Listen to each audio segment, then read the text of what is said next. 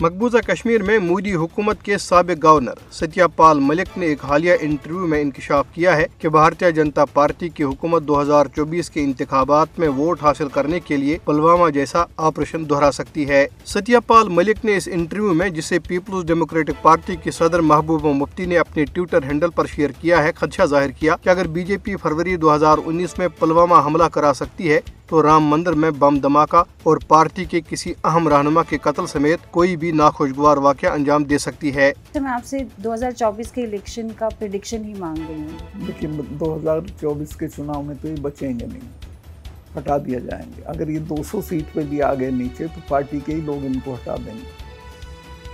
And he نوز دس مجھے یہ ڈر ہے کہ یہ کہیں کوئی خرافات نہ کرا دیں جسے رام مندر پہ کوئی وسفوٹ کرا دیں۔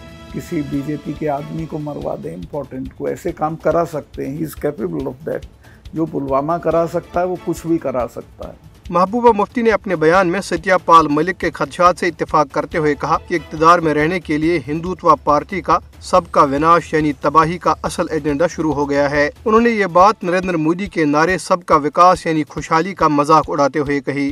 غیر قانونی طور پر بھارت کے زیر قبضہ جموں کشمیر میں بھارتی فوجیوں نے اپنی ریاستی دہشت گردی کی جاری کارروائیوں کے دوران گزشتہ ماہ جولائی میں بارہ کشمیریوں کو شہید کیا۔ اس عرصے کے دوران ایک سو ترانوے شہریوں کو گرفتار کیا گیا، جن میں زیادہ تر حریت رہنما، کارکن، نوجوان اور طلبہ تھے اور ان میں سے کئی پر پبلک سیفٹی ایکٹ اور غیر قانونی سرگرمیوں کی روک تھام کے کالے قانون لاگو کیے گئے۔